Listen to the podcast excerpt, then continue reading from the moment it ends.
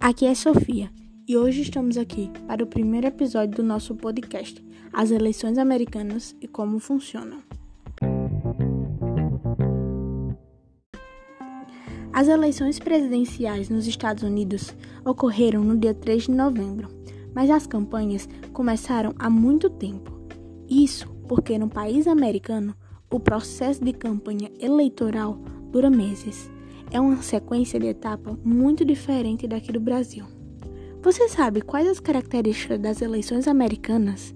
Sabe o que são os delegados, pleitos e colégios eleitorais? Preste atenção que hoje eu explico o funcionamento das eleições presidenciais americanas. As eleições pela presidência dos Estados Unidos já dominaram os noticiários de todo o mundo. Este ano, o republicano Donald Trump tenta reeleição contra o candidato do Partido Democrata, Joe Biden. Para explicar de forma simplificada e didática o que significa esses dois partidos, os democratas são os que se aproximam de uma filosofia liberal e são inclinados à política de esquerda, enquanto os republicanos governam quase todos os estados conservadores e com uma população altamente religiosa, como que se aproxima da direita. Apesar de se enquadrar desta maneira, a política estadunidense e brasileira possui muitas diferenças, sendo essa apenas uma forma de aproximar os conceitos dos Estados Unidos. A modalidade de voto é facultativo, ou seja, ninguém é obrigado a votar e nem paga multa caso não compareça às urnas. A forma como os votos são contabilizados também é totalmente diferente, e a confusão costuma surgir exatamente a partir deste ponto. Isso porque, nos Estados Unidos, o sistema eleitoral é indireto, o que significa que o voto do cidadão não é creditado diretamente ao candidato que ele vota, e sim a representantes, que são chamados de delegados ou supereleitores. Em resumo, são os votos dessas pessoas que fazem a diferença no final.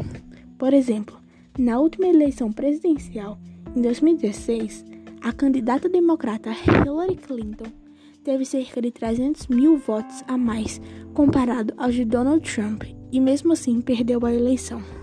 É que são os delegados responsáveis pela escolha final do futuro presidente, no chamado Colégio Eleitoral. Simplificando, o colégio é uma instância que reúne todos os delegados.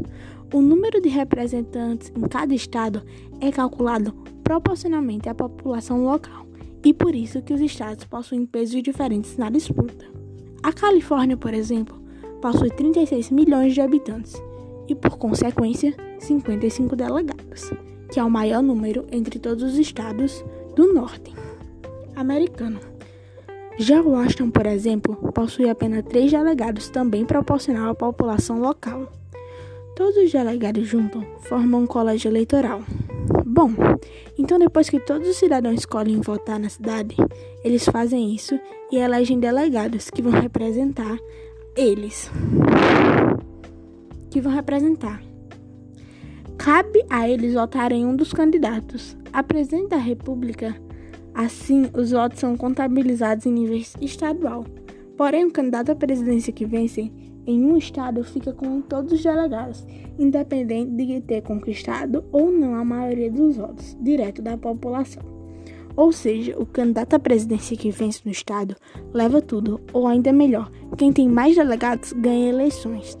De acordo com as últimas pesquisas realizadas pelo Street Journal e NBC News, o vice-presidente a candidato democrata Joe Biden mantém a liderança sobre o presidente Donald Trump, de acordo com o levantamento, cerca de 51% dos eleitores registrados no país votariam em Biden e 43% apoiariam o atual presidente Donald Trump.